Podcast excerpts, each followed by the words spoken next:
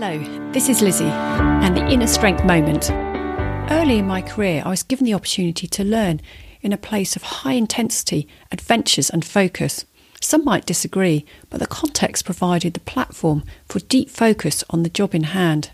You see, training and then serving as an army officer means you are clear on the task ahead, the communication opportunities, and the passion and care for those you serve with.